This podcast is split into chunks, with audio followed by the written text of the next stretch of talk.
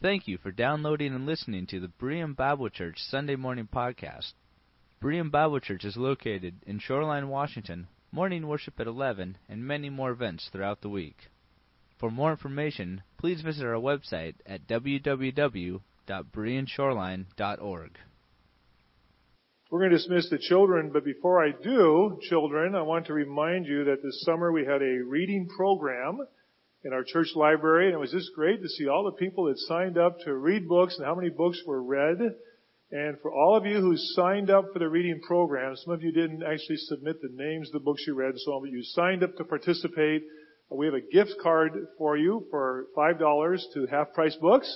So do the math, that means it's worth $10, right? So uh, we have a gift card for you for $5. And if you were, if you signed up for the reading program, adults or children, if you would stop by the library after service today, and we'll have them for the next couple of weeks, you, your, name, your card has a name on it, and you can pick up your uh, gift card, and thank you for sharing. I would like to mention the winners who uh, really outread everybody else. Um, Jonah Ayers, I don't know if Jonah is here or not, but Jonah read the most of the children's books, and for the adults, Barb Warmenhoven read eight, 17 books, Yes. And Sharon Goodwin was one book behind at 16.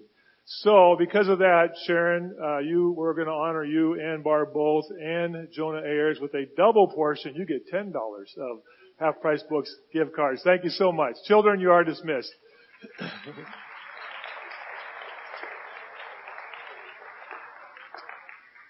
Some years ago, when I was probably in college, maybe I came across a uh, statue that I I really don't remember where I bought it. I just, I did.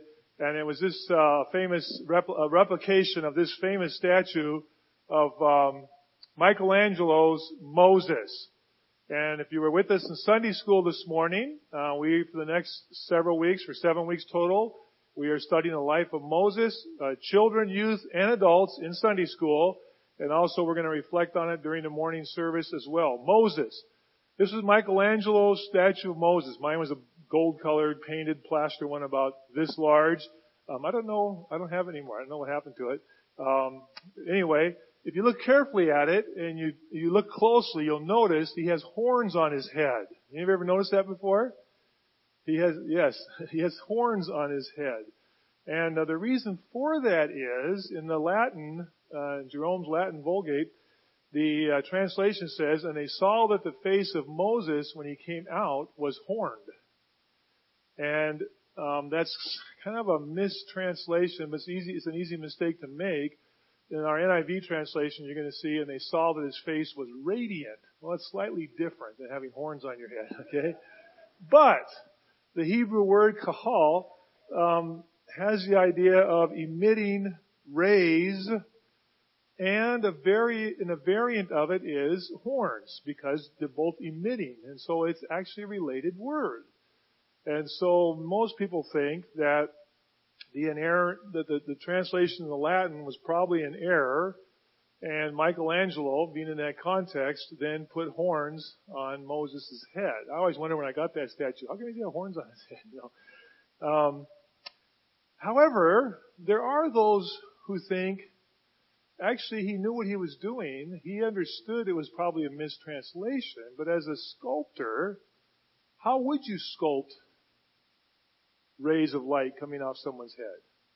How would you do that? If you were making a clay, say, thing, how would you do that? How would you, how would a sculptor working with physical things end up with something that shows light coming off a head? And so there are those who think, no, actually, this was his way of showing that intentionally it was done in a way to show light coming off his head. We don't know.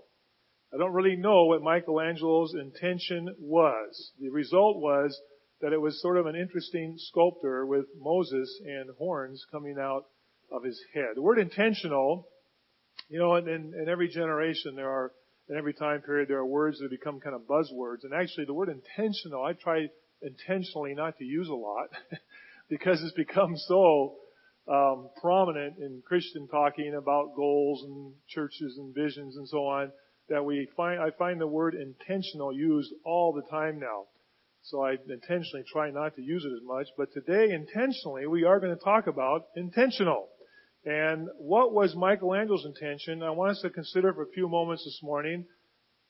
What was Moses' intention in doing what he did as we read about it in the first and the, or the second chapter of the book of Acts. So let's pray. Heavenly Father, as we open your word for the next few moments, we pray that our hearts would be open to your word. We are the Berean Bible Church because we believe that uh, the Bible should be center of our teaching because it reflects us back to you. You are the center of our lives.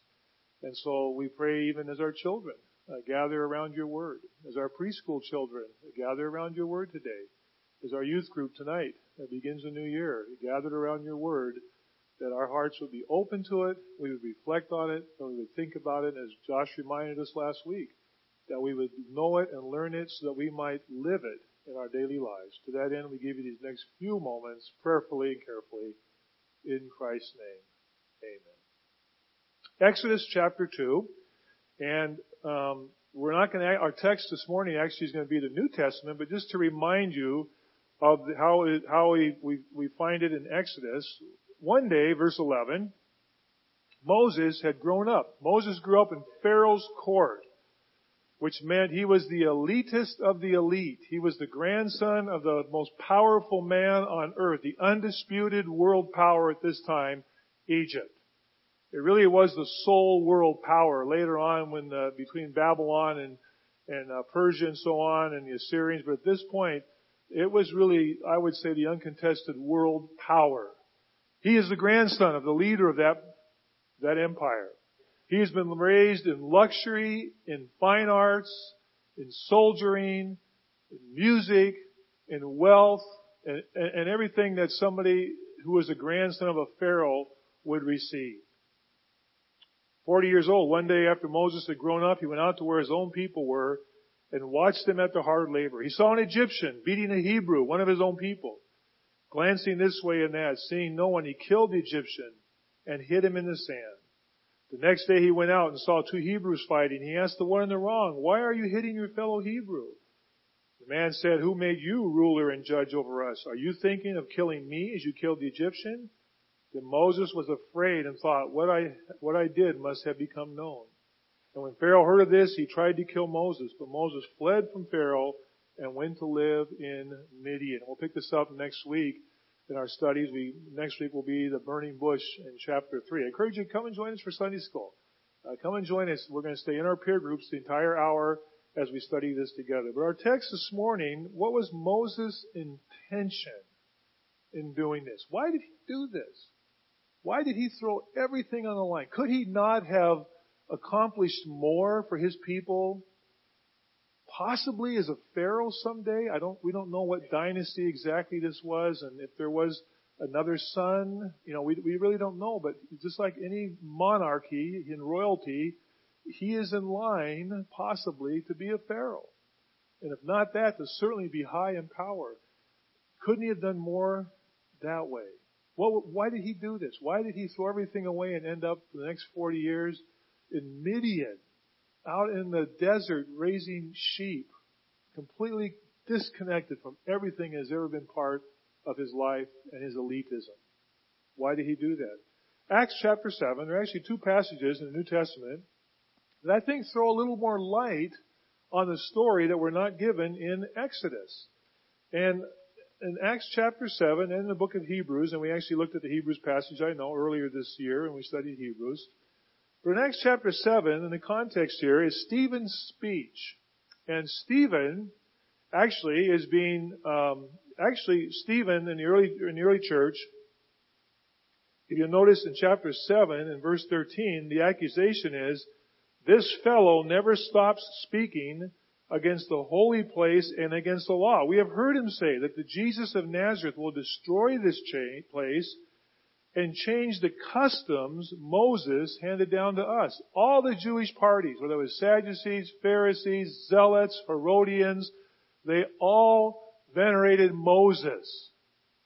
They all looked to Moses as their liberator that God used to free them and to bring them the Mosaic law. And the charge against him is he is overthrowing the law of Moses and basically throwing Moses out and replacing him with Jesus. So Stephen gives this speech to explain their story and what he's doing. And in this speech, he's going to highlight their entire history. And a big part of it has to do with Moses, which one certainly would expect given the accusations. His sermon, and you can see it as he comes to the conclusion of his sermon at the end, at the end of chapter 7, in verse 51. This is just before he's killed. You stiff-necked people with uncircumcised hearts and ears. You are just like your fathers. You always resist the Holy Spirit. Was there ever a prophet your fathers did not persecute? They even killed those who predicted the coming of the righteous one. And now you have betrayed and murdered him.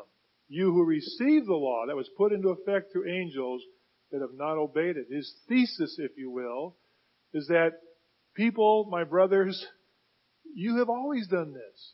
You've always rejected God's prophet, and now you've rejected the Messiah. This is, this is our history. This is the, the point of his message, his sermon.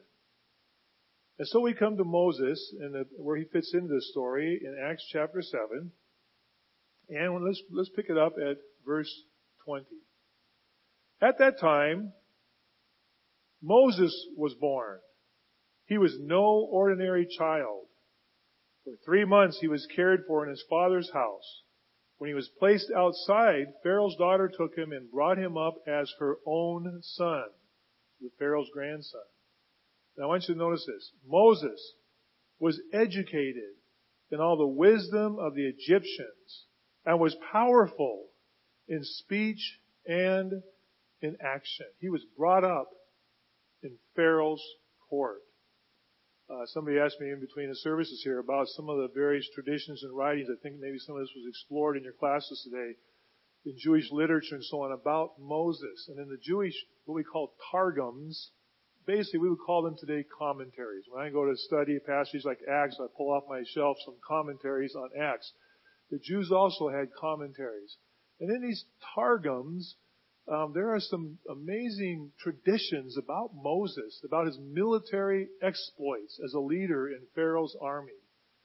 And Stephen seems to be referring to these traditions here when he reminds him that Moses was one who was educated, he was trained, he was elite.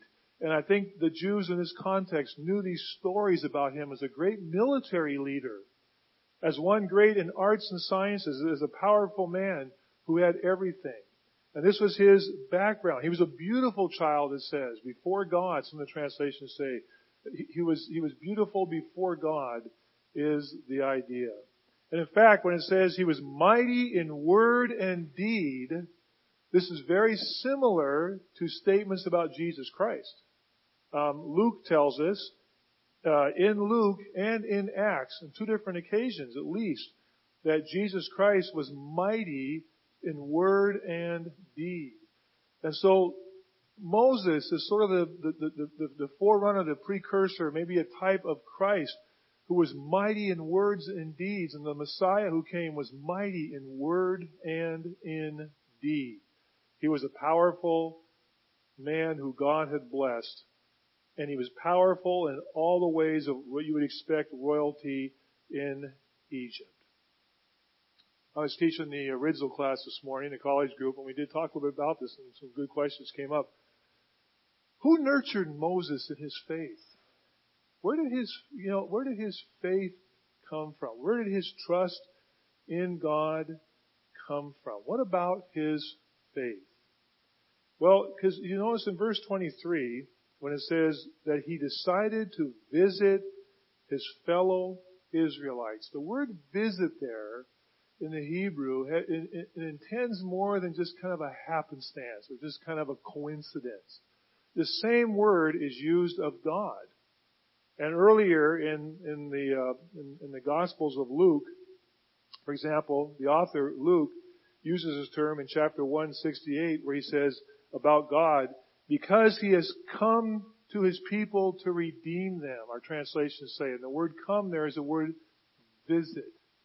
He came to, God came to visit His people. It wasn't happen chance. It wasn't a coincidence. He purposely came down to see to His people and to redeem them.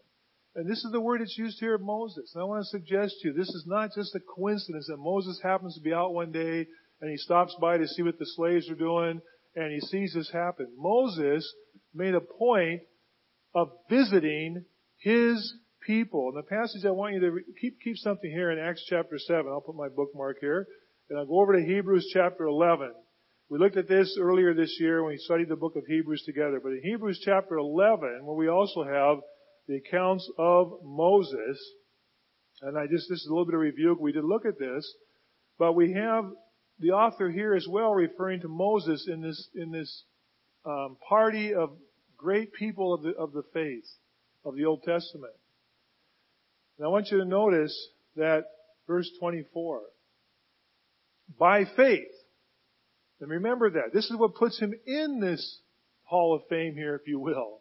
By faith, Moses, when he had grown up, refused to be known as the son of Pharaoh's daughter. He chose to be mistreated along with the people of God rather than to enjoy the pleasures of sin for a short time. He regarded disgrace for the sake of Christ as of greater value than the treasures of Egypt because he was looking ahead to his reward.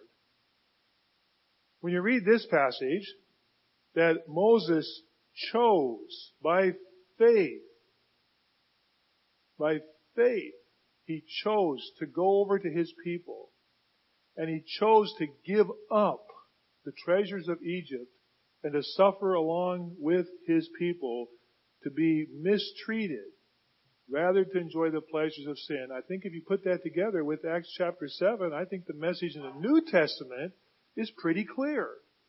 It's not quite as clear in the Old Testament, but it's very clear, I think, from Stephen and from the epistle to the Hebrews that what you have here is Moses making a deliberate choice to leave Pharaoh's court and to cross over and to become part of his people. He made a deliberate choice to do this. It was an act of tremendous faith and sacrifice for Moses to do this. He threw everything with his lot with his people and everything that implied. He placed his future and Israel's in God's hand as an act of dangerous faith. Go back to Acts chapter 7, you'll see how this is played out here. And re, he reminds us of the story they all knew about of Moses killing the Egyptian. Says in verse 24, when he went to visit his fellow Israelites, and notice it's his fellow Israelites, and in this passage he called them brothers. He saw one of them being mistreated by an Egyptian, so he went to his defense and avenged him by killing the Egyptian. Notice, Moses thought that his own people would realize that God was using him to rescue them. Now clearly, doesn't that indicate that in Moses' mind and in his understanding, he thought it was time. He's the one who God has played. He had a sense of, of, of his destiny. He had a sense of his calling. After all, he knew who he was. He was a Jewish slave who, who was, who was thrown in a river. He was miraculously raised by his own parents for the probably first four or five years. He was brought into Pharaoh's court as a Jew when the rest of them were being slaughtered. He was saved and brought into the court and he ended up in Pharaoh's household and was raised and was prepared militarily, educationally, science, everything. If ever there was anybody obvious, he understood God was preparing him to lead his people. I think he clearly has a sense of that. Because it says here, he thought they would understand. When he made that deliberate choice to leave Pharaoh's court, and I believe that's what he did, he left and abdicated from Pharaoh's court, went over to his brothers and sisters, the fellow Israelites, the fellow Jews, and he killed that Egyptian. He thought they would rally around him and they would recognize that he is here to save them and the rebellion would begin and he would lead them to freedom. I think that's clearly what Stephen says. This was his intention. We're talking about intentions this morning, and I think his intention, and the author of Hebrews says it was an act of faith. It was an act of faith. I mentioned courage earlier when we talked about 9-11. It was an act of courage. It was an act of tremendous sacrifice. Why? Because he had a sense of calling of what God wanted him to do. And he chose to do it. And as you learned in your classes this morning, and you can read the account here, of course, as well, we would say it backfired, right? It didn't work. Not only did they not rally around and support him, they challenged him and they pushed, it says they pushed him aside. They pushed him aside when he, when he came to them, to, to, when he came upon two of his brothers and said, why are you fighting like this? Why are you doing this? Why are you harming one another? We're brothers. And they said, oh, you're gonna, you're gonna kill us like you killed the Egyptian? And they physically pushed him aside, it says. And then he realized that he was in trouble. And then he fled for fear. And then based on the book of Acts, there are many who believe he fled in fear, not so much because of Pharaoh, even though in Exodus it does say Pharaoh heard of it and wanted to kill him, but he fled in fear because his own people had rejected him. He chose intentionally to fulfill his mission and calling. What was the problem? What was the problem? Well, I'm going to look at this from the context of Stephen's speech. If we just had Exodus, we might come to one conclusion. But the thesis of Stephen's speech was what? When he told the people, you are doing what you what? Huh? You can talk, what? You've always done. And what have they always done? Rejected the prophets. And in fact, Moses himself reminds this of them in verse 35. When it says here, or the author says, then the Lord said to him, oops, I'm sorry, I need to go to chapter Acts. Um, oh, okay. Verse 25, it says they did not, they did not realize he was trying to, to save them. And then when he, when he goes later on, it says in verse 30, 35, this is the same Moses when he's at the burning bush. We'll see this next week this is the same Moses whom they had rejected with the words, who made you ruler and judge? Verse 37, this is the same Moses who told the Israelites, God will send you a prophet like me from your own people. Verse 39, but our forefathers refused to obey him. Instead, they rejected him and their hearts turned back to Egypt. And the story with Moses is, from his initial offering to fulfill God's mission, his people, he said right here, they rejected him. Later on, when he took them out of, of, of Egypt and into Sinai, they once again rejected him. And I want to suggest to you that in the context of Stephen's speech, Moses is not criticized.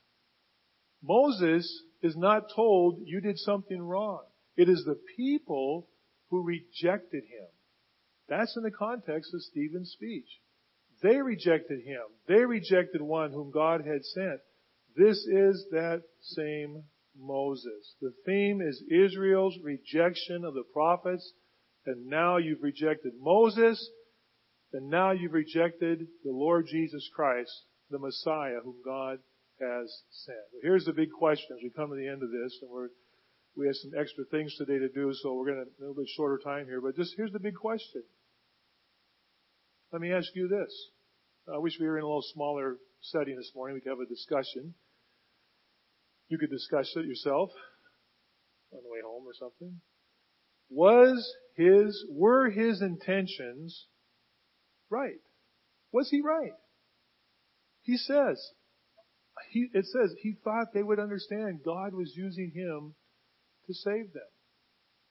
Stephen says, they rejected him, just like they rejected everybody else. And they rejected him again. So I ask you, was Moses right in doing what he did? When Moses acted on his convictions, acted on what he thought God was calling to do. He acted on his intentions. Was he right? Or were the Israelites right in rejecting him because it wasn't God's time? You know how the story plays out. We're not going to surprise anybody when we talk about next week. 40 years later, when he's 80 years old, he's called by God to go back. This time he doesn't want to do it, but he does go back and he does lead them out, and it clearly is God's timing. And so it kind of raises the question, who was right and who was wrong? If the people were wrong for rejecting him, was he right for offering? If he was rejected until God's time 40 years later, was he wrong and were they right? His intention, I think, was clear. I think clearly we have to accept God's timing because we believe, as the Bible says, with our Lord and our God, all things work together for good. What? Huh? For those who love Him according to His will, according to His plan, all things work together for good. That's not just a New Testament thing. That is from beginning to end. All things work together for good. God is sovereign. God is over all. And yet humans are responsible for their decisions. Those two fit together. But God is sovereign. God makes choices. But nowhere, nowhere is Moses criticized for his intentions and actions. And in fact, is the people who are criticized. But clearly it was not God's time. So I'm going to close with this. I think what we can learn today from this for our lives. There is a consistent principle in the Bible of faith in a sovereign God. Amen? Amen? Hebrews 11. By faith, by a tremendous act of faith, Moses chose to go over to the other side and give up everything. He chose to do that. It was an act of faith. And yet by faith, we believe that our God is sovereign. And there is this biblical principle that God works all things after the counsel of His will. So I want you to take this verse home with you this morning. This is nothing new. With Philippians chapter 2. Philippians chapter 2. You take this home with you to consider and think about because it applies to us in our lives today. In Philippians chapter 2, the apostle Paul writes to the church at Philippi, a letter of great encouragement, a letter of, of tremendous um, hope and peace and understanding of, of God and His work with His people. In chapter 2, in verse 12, after he spoke about the attitude of Jesus Christ and His example to us, therefore, verse 12, my dear friends, as you have always obeyed, not only in my presence, but now much more in my absence. Paul is writing to this church. This is the first church founded in Europe, Philippi. Continue, now notice this, continue to work out your salvation with fear and trembling, with reverence for God. Continue to work out daily. Josh, we talked about this last week. Josh encouraged us to, to know God's Word and, and how we live and how it impacts others, to work it out daily. Your own, work out your salvation, not work for your salvation, right? Work out what you already have, your salvation. Work out your salvation. For it is God, verse 13, who it is at work in you. Now notice, the King James says, both to will and to act according to His good pleasure. So what is it? When we know God's Word and we live our lives according to God's Word, we work out our salvation. Is it us doing it or is it God doing it? Yes. Thank you, Chris. Yes. It is both. And I want to encourage you today. You know, we look at Moses and we may want to criticize him. We may want to debate, was he right or wrong? The Bible tells us it was an act of faith. The Bible tells us that Moses understood his calling and the people rejected him, but the Bible clearly tells us that it wasn't God's time yet. We are called, friends, to live out our faith, and we are called to make decisions.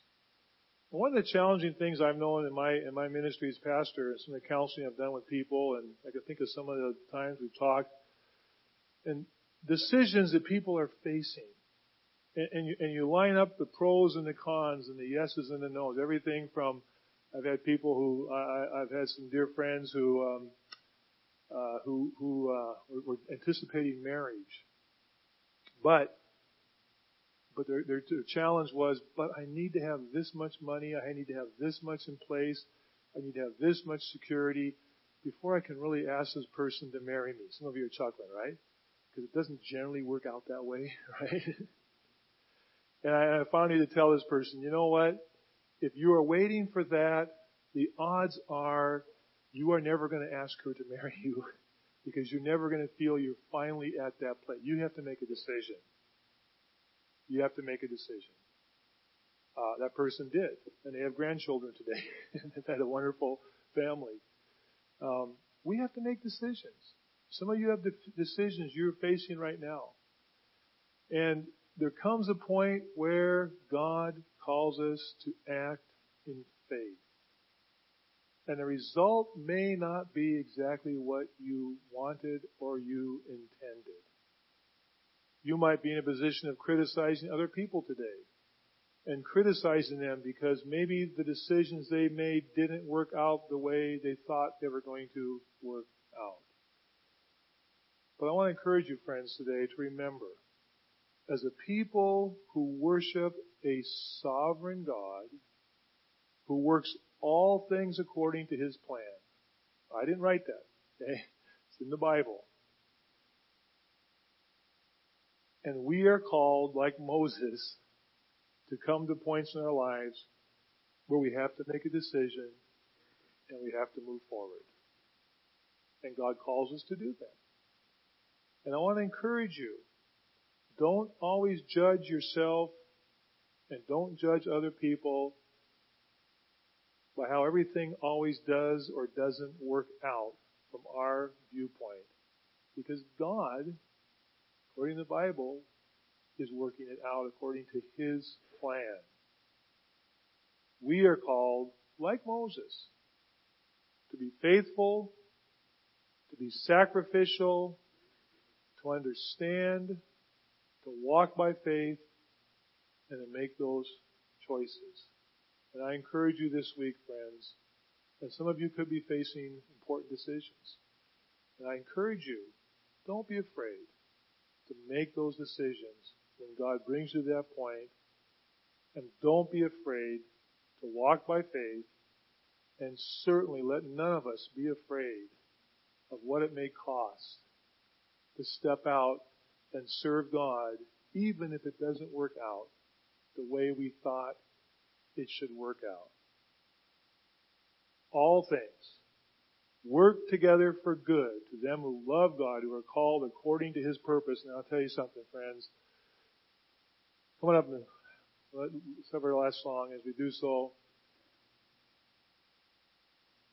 all things work together because of God's will, and that is a good thing. Amen?